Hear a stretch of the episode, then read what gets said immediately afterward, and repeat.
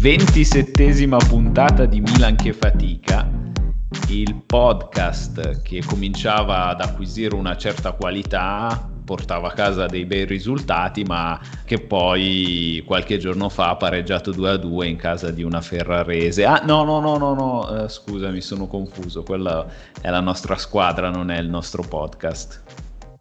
Ma alla fine che differenza c'è tra il Milan e il podcast? Tra il podcast e la vita, la vita e il Milan sono tutti connessi, sono tutti un'unica cosa, quindi ogni pareggio del Milan è un po' come un pareggio nella vita, che è forse mm. un fallimento, ma è peggio che una vittoria. Poi devi contare che il Milan come squadra quest'anno ha perso 100 milioni di euro, noi come podcast di spese credo siamo sui 10 euro, di introiti nessuno, quindi direi che siamo comunque messi meglio del, della squadra. Sto per fare una proporzione con quanti sono i tuoi introiti e quanti sono gli introiti del fondo Elio. Mm. Ne siamo comunque messi peggio. Ma in realtà qua l'argomento che mi triggerà più di tutti è noi abbiamo 100 milioni di perdite e la Juve non ne ha, lo sai perché? La Juve non ha perdite? No, perché? perché? Giocatori a 40 milioni. I ah, gio- giusto. Anni che non hanno mai giocato in campionato.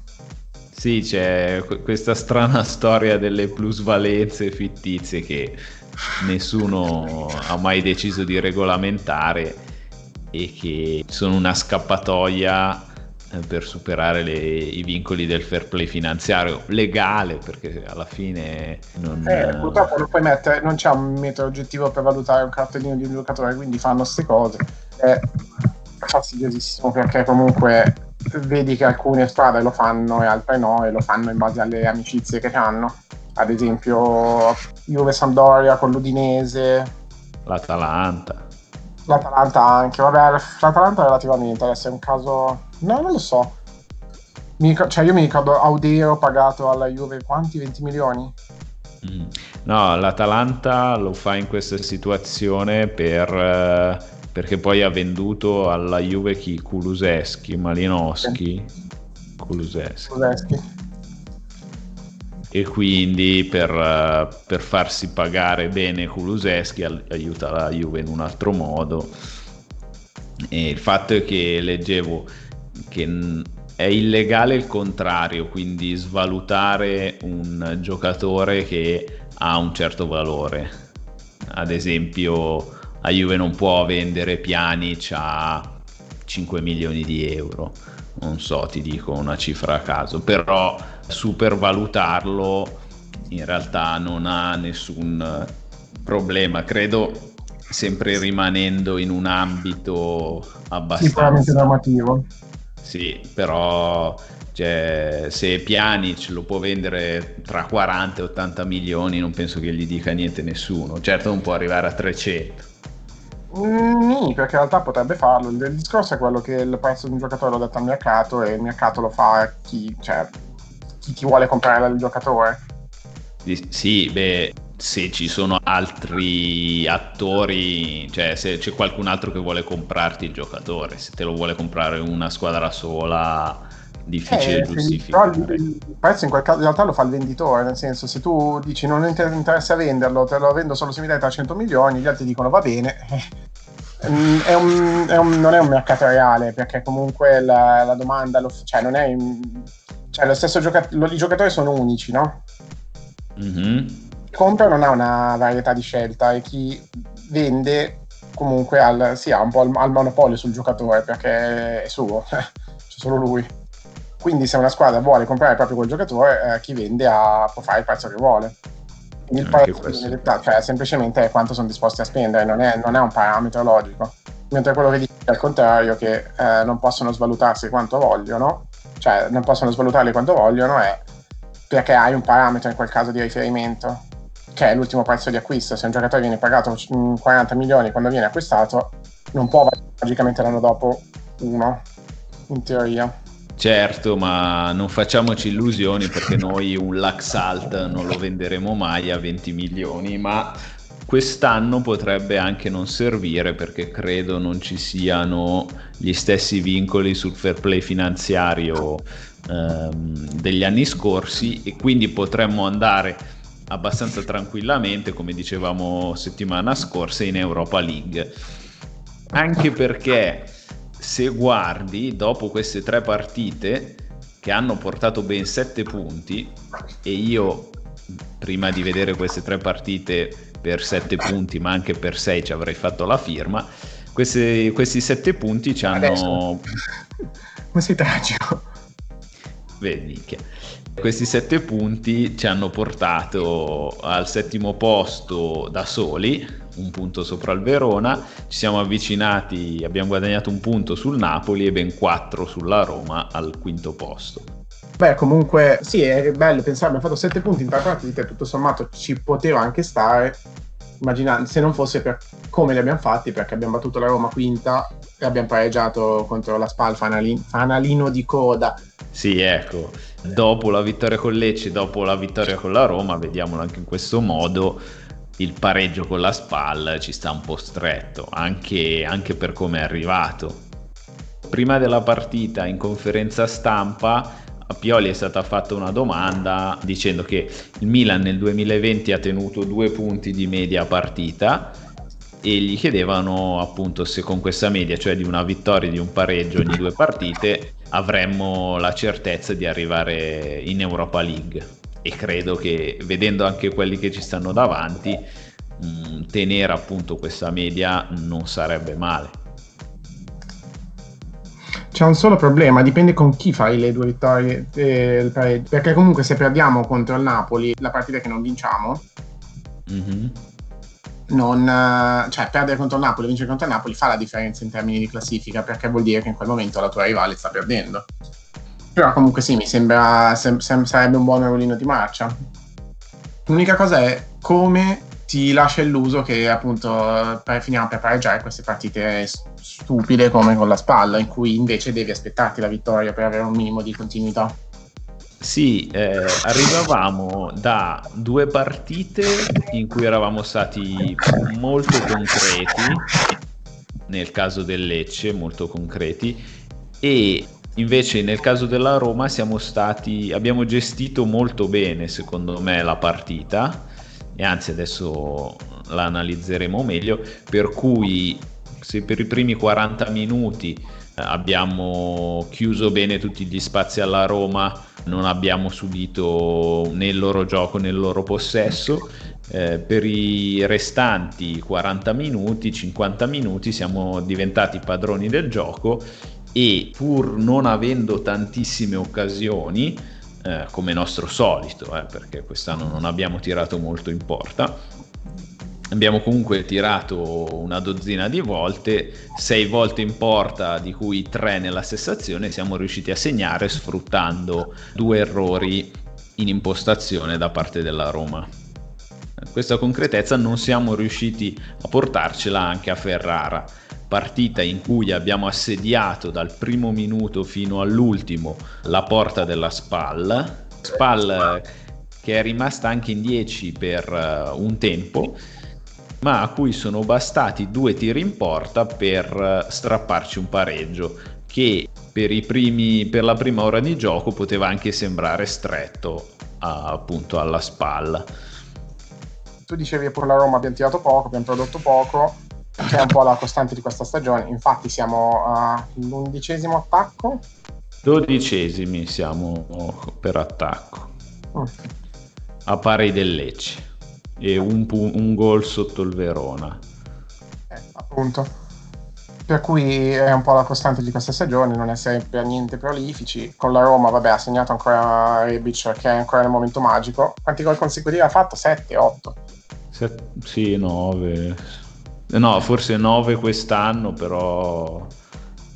Ne ha segnati 8 Die... Rebic e ha segnato oh. credo solo dall'inizio del campionato della, del, nel 2020 quindi più o meno credo abbia segnato più o meno un gol a partita sì sì sì sì scusa 9 compresa la Coppa Italia e sì, per quanto tu dici che con la spalla un po' abbiamo assediato la porta, è stato comunque un assedio un po'. in realtà un po' fine a se stesso, perché di 40 tiri comunque solamente 9 sono andati verso la porta e comunque hanno tutte pericolosità abbastanza bassa.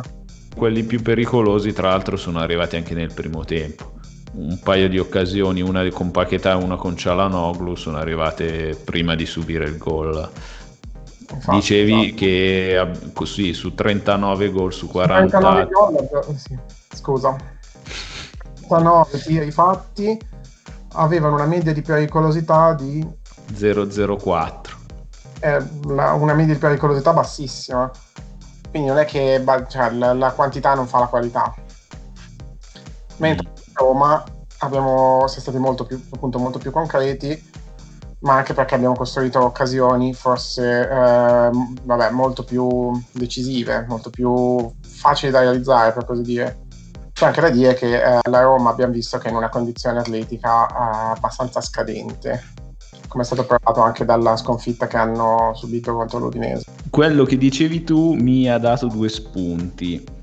Il primo, lo stato del nostro attacco Rebic è in una condizione di forma pazzesca, vero? Segna praticamente, no, praticamente tutti i palloni che gli danno, no, però finalizza tantissimo ed è l'unico finalizzatore del Milan, anche perché Teo Hernandez eh, si è spento, almeno dal punto di vista realizzativo. No, anche perché giustamente. giustamente. Mm, Cialanoglu non, è, non riesce a concludere, eh, non riesce a fare quello step successivo mh, mm, per cui potrebbe aumentare gol e assist, anche se nella partita con la spalla gli è, gli è stato annullato un gol per un fuorigioco millimetrico. Quindi sì, Rebic rimane il nostro principale finalizzatore, ma non lo vedo come eh, giocatore che può reggere l'attacco da solo, sia con la Roma, in cui comunque ha fatto una, un'ottima partita eh, mantenendo alta la squadra, sia con la Spalla e con la Spalla si è visto veramente poco a parte appunto in quell'assist eh, poi annullato non dà proprio l'idea del giocatore che può fare il centravanti lui giustamente è lì per sostituire Ibra, ci è riuscito bene, adesso che rientra Ibra spero che riacquisti il suo ruolo mh, mm, dietro nella linea dei trequartisti in modo da eh, continuare questa vena realizzativa ma non avere tutto il peso dell'attacco sulle spalle come è stato in queste partite. Guarda, infatti secondo me si parte da un fraintendimento di base in un certo senso e comunque Rebic non dovrebbe essere la, la, la, il bomber della squadra, cioè non, non, è un bomber, non è, madonna che brutta parola, non è dovrebbe farti realizzarti gol a Africa eccetera, dovrebbe essere un complemento da, all'attacco. Per cui infatti ha, ha, lui sta facendo il, il, il possibile. Sì. Però è, è lecito anche non, non aspettarsi che, possa, che, che, che trascini da solo l'attacco di una squadra. E anche Così come non è l'attaccante, per esempio, adatto per una partita come quella con la Spal, in cui dopo la, soprattutto dopo che siamo rimasti in 10, si sono chiusi in 10 in area. Non funziona tanto in quel modo, come abbiamo visto, ad esempio, il gol contro il Lecce o il gol contro la Roma sono arrivati entrambi in situazioni di campo aperto. Cioè, contro il Lecce è una incredibile prateria lasciata mm-hmm. inspiegabilmente dalla difesa del Lecce contro la Roma comunque anche lì è partito in contropiede poi eh, è stato uno dei gol più assurdi che io abbia mai visto cioè, che mi posso ricordare di recente onestamente. Sì soprattutto gol che, eh, poco da Milan. Sì cioè, tra controlli sbagliati cioè, cose che, che, sembrano andare male ma che per qualche modo poi si raddrizzano è, abbastanza, è stato molto, abbastanza incredibile da Rebic non ci si può aspettare che sia il trascinatore dell'attacco da solo. Cialanoglu non è un goleador, non, non, è il suo ruolo neanche quello. Suo, lui è più il, dovrebbe essere appunto più il, quello che ti fa l'assist o che fa più la posizione un po' più indietro. Diciamo che nel momento in cui Rebic va a sostituire Ibra, Cialanoglu va a sostituire Rebic e quindi ci si, eh, diventa lui la, la seconda punta quasi. La mancanza appunto di, di giocatori che da cui ci si può aspettare che segnino, perché in realtà siamo pieni di mezzi trequartisti in squadra. Torna Ibra e speriamo che, cioè, che regga bene almeno la fine, la fine del campionato, perché altrimenti le, cioè, i problemi in attacco rimangono, esistono. Perché Lecce, vedendo le altre due partite che ha giocato, non fa da banco di prova per nessuno. Credo che anche se avessimo giocato con la nostra squadra calcetto, cioè, l'avremmo di portare a casa un gol e la Roma anche comunque da Roma fatto cioè, siamo venuti fuori grazie a una condizione atletica migliore e ai cambi azzeccati per resto perché poi comunque nel primo tempo la partita era equilibrata sì parliamo proprio della Roma si è visto veramente quello che dicevi tu già con il Lecce, già con la Juve, che la nostra condizione atletica è superiore a quella degli avversari fin qui incontrati. Il fatto che appunto neanche la Roma, ma credo oramai nessuna squadra in questo ultimo mese di campionato possa permettersi di fare del pressing alto. Questo anche neanche il Milan lo fa, non l'ha mai fatto, ma comunque no, non sta portando un, tanto pressing agli avversari. Proprio questo, questa evoluzione del gioco dovuta al, alle temperature alte, alle partite ravvicinate, permette al Milan di giocare con un po' più di tranquillità in impostazione. Poi con una squadra che non si difende tutta in area, come Lecce o come la Roma, prima o poi i gol arrivano, riescono ad arrivare. Con la Roma effettivamente la partita è cambiata veramente quando, entrato, quando sono entrati Paquetà e Selemakers o come dicono adesso Salmacher. Non è il protagonista di... come si chiama? Gli animali fantastici dove trovarli? È lui. Salmacher, sì. Bonaventura, soprattutto nella partita con la Roma, non, eh, senza avere eh, davanti un attaccante che vero come potrebbe essere Ibra, ma dovendo fare da supporto appunto a, a Rebic si è trovato in una posizione scomodissima. I, quello che gli si chiedeva in quel ruolo era aiutare la risalita della palla, magari mantenere un po' il possesso, scambiare con eh, i due compagni di reparto Castiglieco e Cialanoglu ma eh, Bonaventura non ha queste caratteristiche e la manovra è stata un po' ingolfata fin quando non è entrato Paquetà. Paquetà è un giocatore che fino adesso è stato poco compreso, possiamo dire così, anche dai suoi allenatori. Giampaolo addirittura gli diceva di essere troppo brasiliano, ma lui ha poco del brasiliano. In, eh, nel ruolo di trequartista centrale eh, dietro alla punta ha fatto vedere che almeno per quanto serviva al Milan in queste due partite, è stato uh, molto utile sia alla manovra, sia al gioco, sia al uh, smistare i palloni ai suoi compagni di reparto, eh, sia a saltare l'uomo, ma questo ce ne ha sempre abituato, sia a mantenere il possesso e anche questa è una caratteristica che è stata chiara fin dalle prime partite che ha giocato con noi. Noi abbiamo un problema nella fluidità della manovra e lui in queste partite ha aiutato in quello, nel fare da raccordo tra, la, tra le parti, perché Benasser magari rimane bloccato perché non deve, deve abbassarsi tra i difensori per, per proprio far partire l'azione, um, che sì non è particolarmente d'aiuto in fase di costruzione, quindi manca poi un giocatore che connetta tra, la, tra i giocatori offensivi e la e la, la partenza bassa. In genere sviluppiamo l'azione che esce dalle corsie laterali. Sì. Però comunque basta a quel punto che non, non puoi passare da dove eh, c'è Tio sulla sinistra o Conte sulla destra e eh, la squadra molte volte non sa dove andare. Soprattutto poi, eh, ad esempio, nella partita con la Roma, Bonaventura tendeva molto ad schiacciarsi verso l'area, faceva veramente la seconda punta dentro l'area e non c'era appunto un riferimento che mh, mm, connettesse le due fasce di campo, non c'era, una, um, non c'era un trequartista praticamente. Che è un po' un ruolo che prima che si, face, prima che, mh, mm, che si facesse male libera svolgeva Cialanoglu, che riusciva a connettere i, i, i due esterni, quindi eh, c'era con Rebic e Castiglieco. Nel momento in cui Cialanoglu è andato più esterno per, scalando appunto dei ruoli, uh, Bonaventura stava lì in mezzo, uh, Bonaventura non è riuscito a ricoprire con risultati sufficienti la posizione. Esatto, e proprio l'ingresso in campo di Paquetà e Salemaker, Salemaker Sal... è quello che ha cambiato la partita.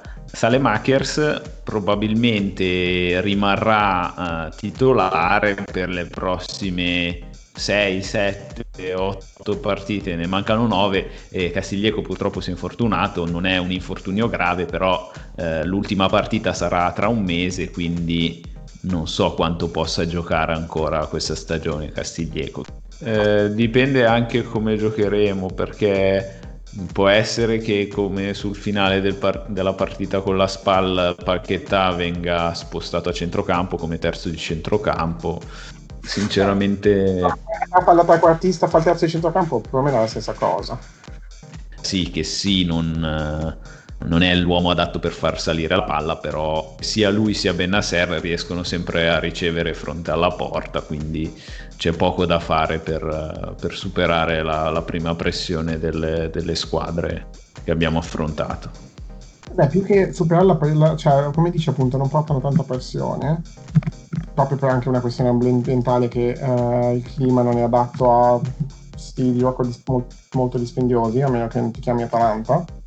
Mm, è più una questione del ok, superi la prima linea di pressione e adesso cosa fai? Prima di che sì, ad esempio è quello di cioè lui porta la palla avanti, fare salire la palla sul campo portando palla al piede che in partite come quella con il fronte alla spalla serve fino a un certo cioè non è che non serve ma non è poco praticabile perché la difesa è schierata possono anche cioè puoi anche riuscire ad arrivare facilmente alla tre quarti ma dopo non sai come fare serve una manovra veloce al limite della palla, eh, del, dell'area e quello lo fai attraverso facendo muovere il pallone e non muovendoti te ed è lì che serve più un giocatore magari come Paquetà che almeno a livello teorico, perché non è che l'ho visto fare così tanto alla fine quest'anno.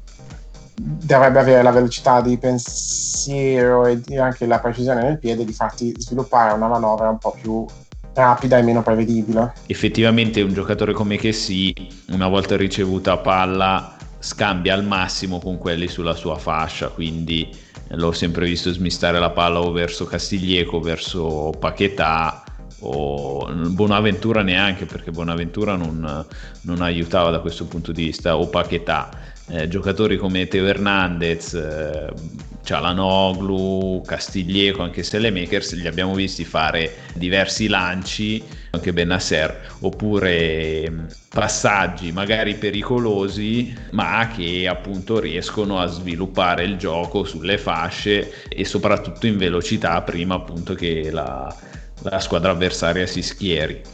Fanno cose non banali, la possibilità di farle, poi che non, non, che non, che le facciano sempre, però. No, no, non, non, è una cosa che succede spesso, ma sono in grado di farlo, ce l'hanno mostrato anche in queste partite.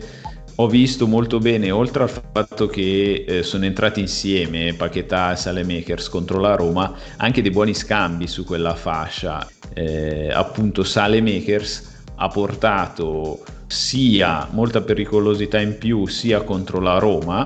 Il primo gol nasce da un recupero palla di Rebic che sarebbe potuto diventare un contropiede se Rebic non avesse inciampato sul pallone. Poi Rebic appunto ha aperto il gioco verso la destra del nostro schieramento. Da lì Salemakers ha fatto partire un cross su cui che si sia avventato in una mezza rovesciata e già quello eh, era qualcosa. Infatti, era... credito che sì per questa cosa. Sì, sì, ha fatto un tiro dall'area in mezza rovesciata senza spararla alta. A quel punto quel tiro è stato parato da Mirante. Rebic avrebbe dovuto segnare lì subito, però il tiro è stato parato ancora da un super mirante sul palo e dal palo finalmente Rebic è riuscito a riprendere il pallone a convertirlo in rete il secondo gol invece arriva sempre da un errore in impostazione della, della difesa della Roma eh, Teo Hernandez recupera il pallone credo si butta in area viene, viene abbattuto si lascia cadere eh, comunque un fallo netto e Cialanoglu che eh, chiede il pallone a che sì per battere il rigore, spiazza Mirante, chiude la partita. Eh, sinceramente eh, una bella vittoria così non la vedevo da molto tempo. Oh, um, è, vero, è, stata la... è stata tranquilla. La Roma, che è una squadra che è davanti a noi e che qui in teoria avremmo dovuto perderci, eh, per come sta andando questo campionato, non ci ha mai fatto del male. Geco ha avuto un'occasione di testa nel primo tempo, ma sbagliata, e Kier e Romagnoli hanno contenuto benissimo tutte le offensive eh, appunto dei giallorossi.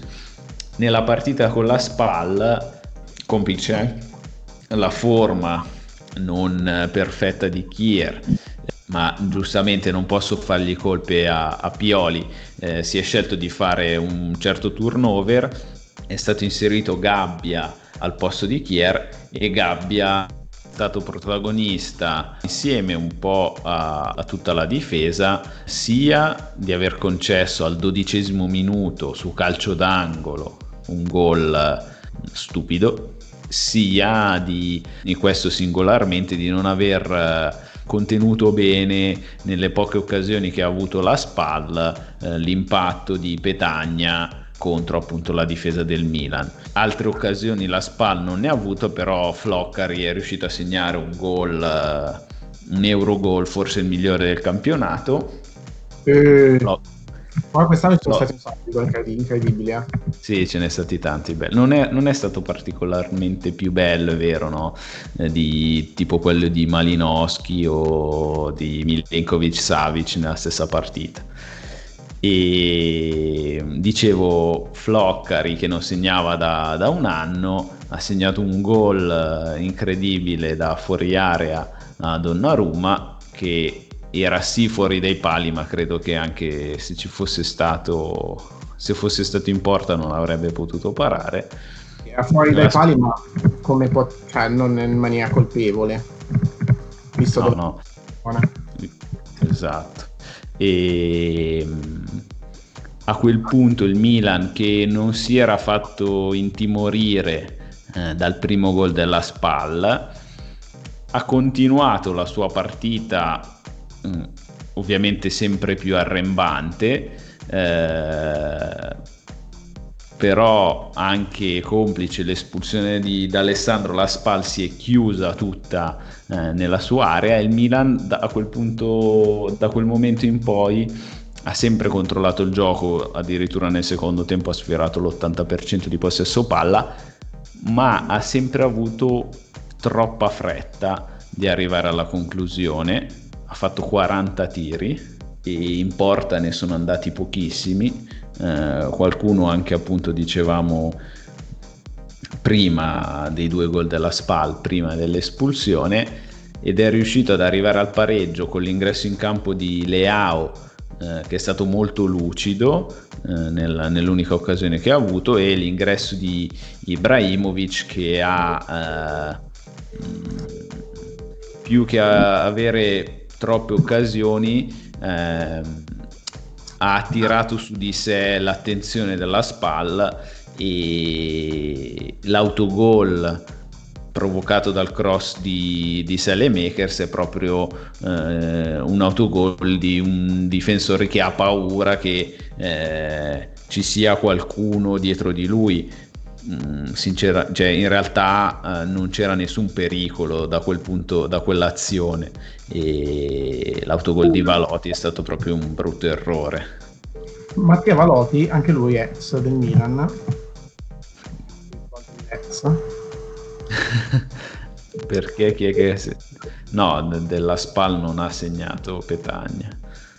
No, però, ah, su, no, aspetta, abbiamo preso gol da qualche est, tipo, um, contro la gente, contro lui c'è chi ti ha segnato contro? Non ha segnato la Padula, ha segnato eh, Mancosu. Ah, no, no.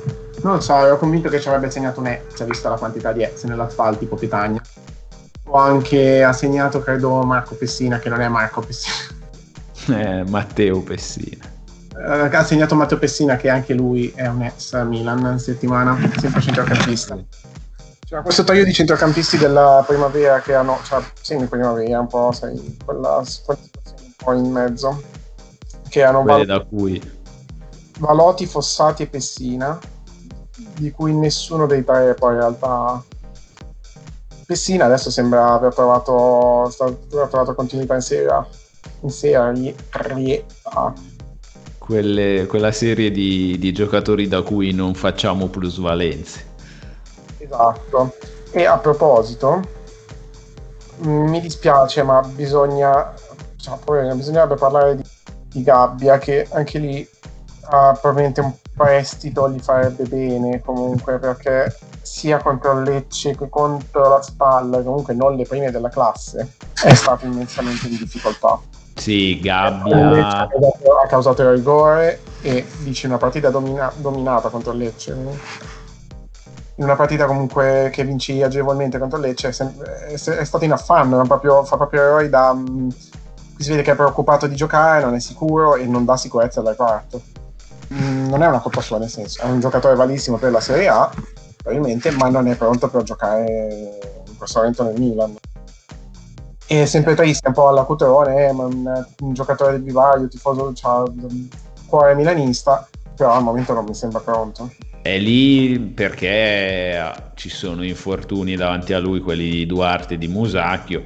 Kier sta facendo veramente bene l'elemento complementare a, a Romagnoli, però non ha una storia di infortuni su infortuni, anche con Lecce non era in ottime condizioni, quindi ci sta che, che venga alternato a Gabbia. Ecco.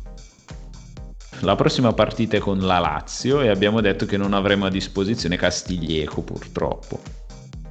Però la Lazio non avrà a disposizione né Immobile né Caicedo, quindi giocherà immagino con Correa davanti.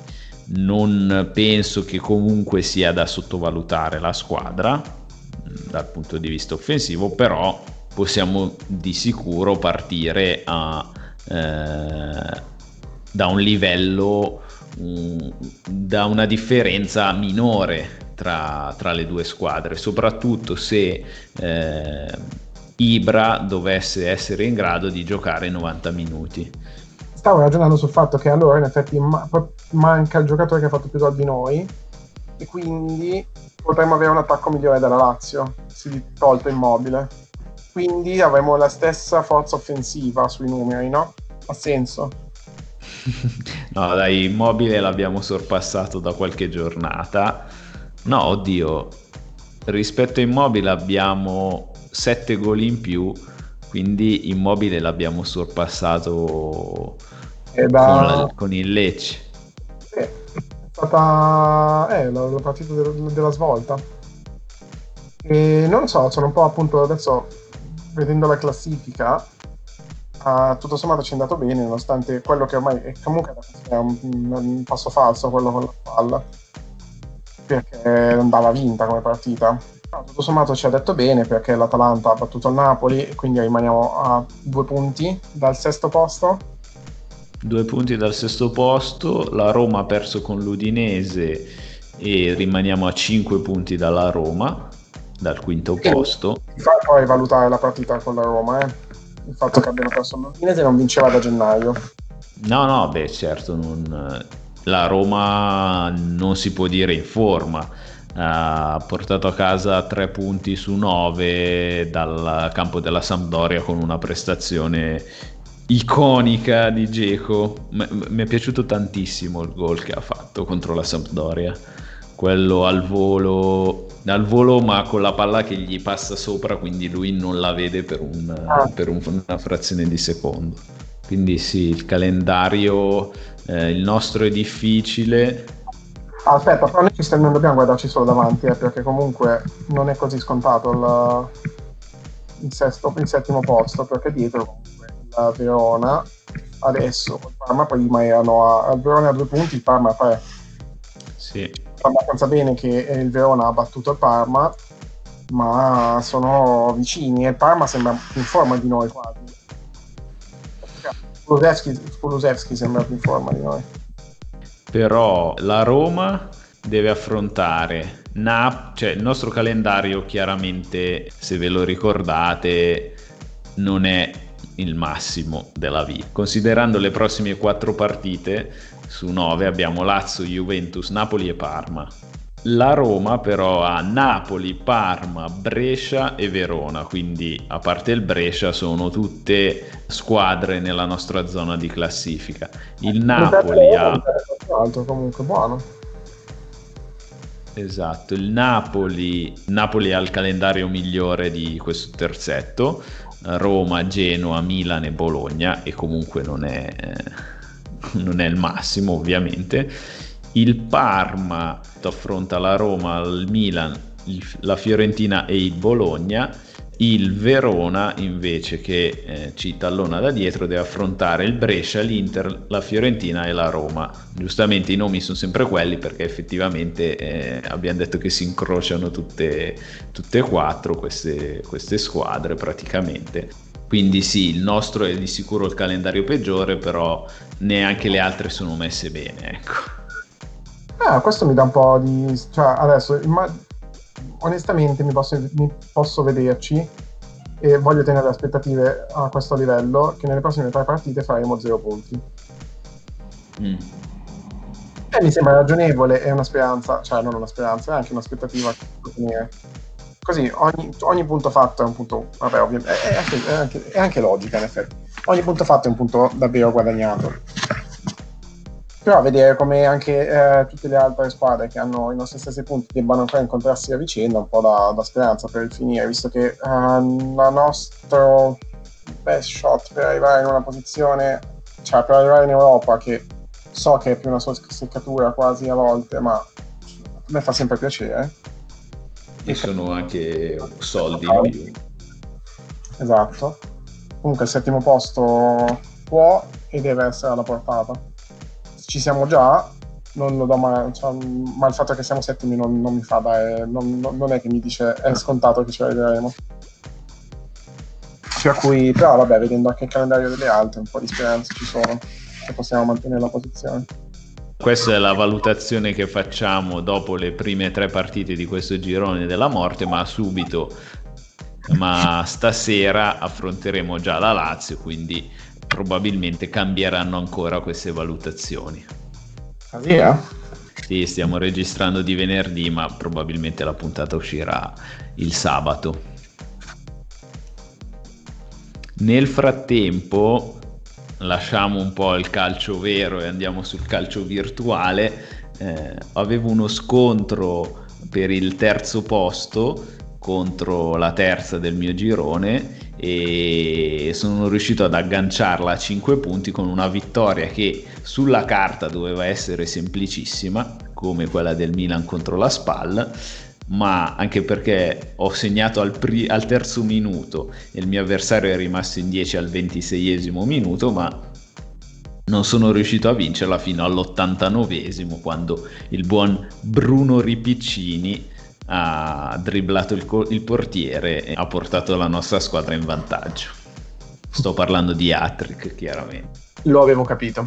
Tu sì, ma forse gli altri tre ascoltatori di questo podcast no. Beh, ma perché adesso comunque il problema è che tu metti questa cosa alla fine e i fedelissimi sono qua che si, così, si, si sintonizzano nonostante sia una cosa cominciata da una settimana, ci sono già una serie di fedelissimi che seguono l'andamento della stagione, della stagione in Atec.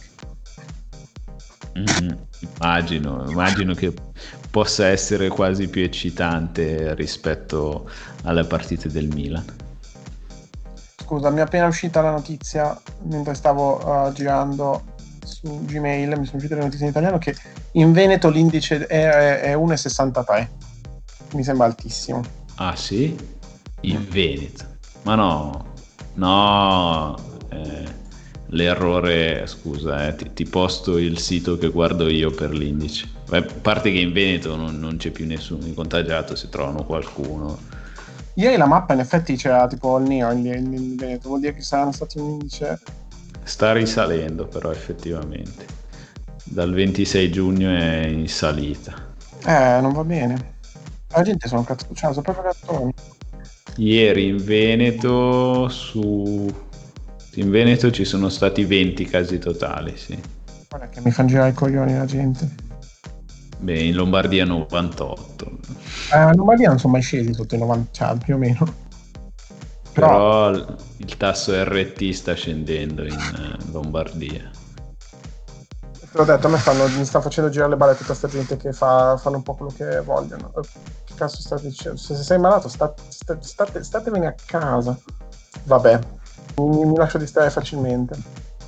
No, ma ci sta, ma soprattutto perché, vabbè, cioè lì da voi non... Uh, siete forse il secondo stato dopo la Svezia in Europa ad essere...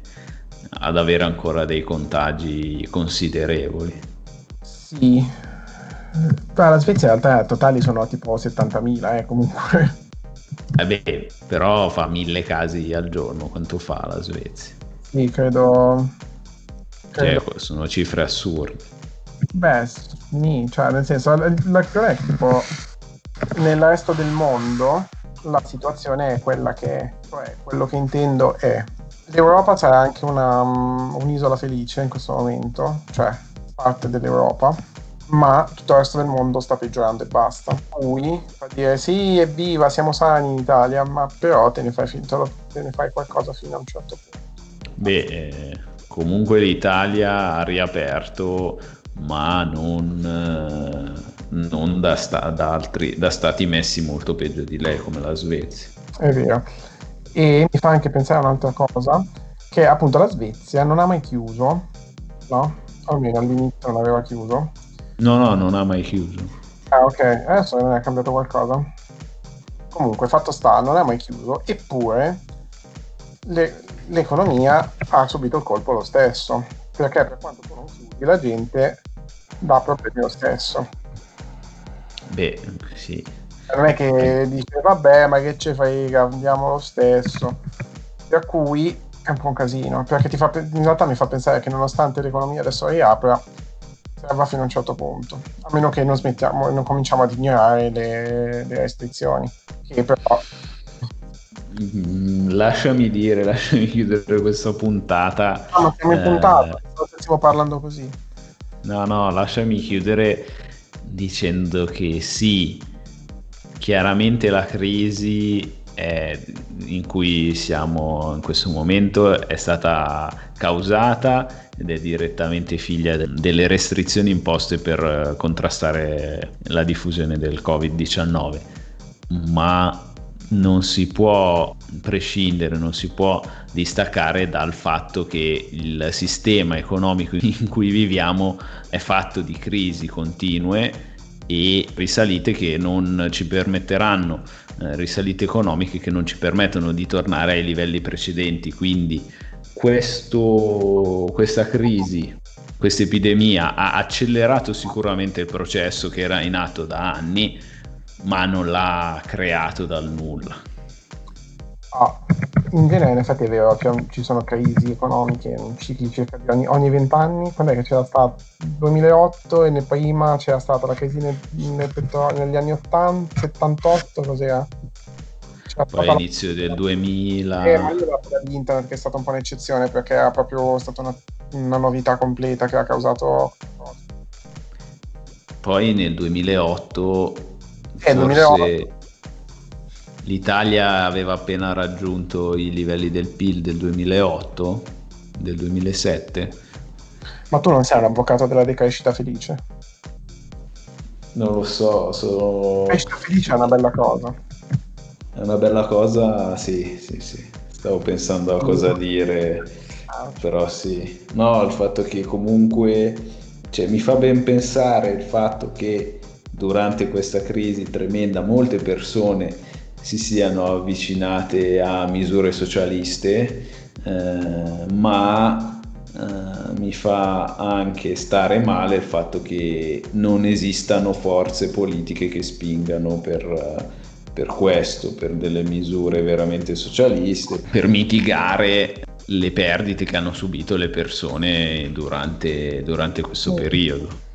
Perché se, se ci pensi appena i ristoranti sono i ristoranti, aziende, imprese, bar e tutti quanti sono, faccio un po' il Salvini della situazione, eh, artigiani, insegnanti, lavoratori, partite IVA, hanno dovuto chiudere per un mese. Tutti sono corsi a richiedere aiuti statali.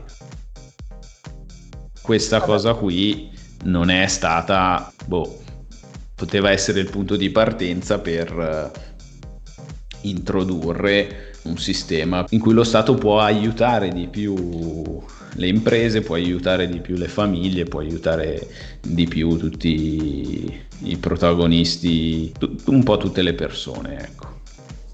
Diciamo, vabbè, diciamo che deve essere un po' un'occasione per cercare di promuovere un certo cambio di politiche economiche che però non si è avverato e anzi, a parte che Confindustria, non volevo dire Confindustria, ah, si sta usando sempre i soliti sistemi in cui si dice sempre di più flessibilità, più libertà alle, alle, agli industriali, eccetera, cioè sempre le stesse soluzioni in cui si dà più liberalizzazioni, più così, che in realtà sono sempre state le ricette, le ricette che non hanno portato a niente di buono. Mm-hmm. Anzi, e anche solo eh, l'attenzione che era stata giustamente attirata, concentrata sugli operatori sanitari, sui medici sia della sanità privata sia della sanità pubblica, ma non, non sembra esserci possibilità, se non la minima eh, parte politica che mm, rappresenta il governo, che vorrebbe utilizzare gli strumenti europei, quelli del MES, che eh, per non pagare interessi devono essere completamente investiti sulla sanità, ma non... Eh, non riesce ad attirare il consenso unanime, neanche questa cosa, quindi mh, mm, ho poche speranze. Mm. Ma vabbè, alla fine noi parliamo di Milan e non di società. Esatto, quindi ci salutiamo, vi rimandiamo, vi diciamo di seguire attentamente anche la partita con la Lazio che praticamente... È la Anzi, praticamente è una finale anticipata. Adesso abbiamo la partita con la Lazio, la partita con la Juve, la partita col Napoli che devono sono... essere tutti come finali.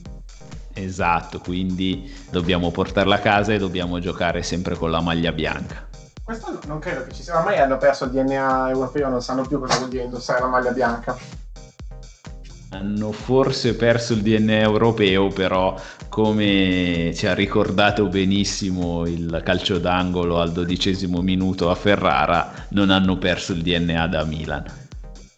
Grandi, che bei tempi quando prendevamo sempre il sul calcio d'angolo. Ah no, è, anche ade- è ancora adesso. Dai Davide, ci sentiamo settimana prossima e un buon weekend e una buona partita. Buona partita. Ciao ciao. Um,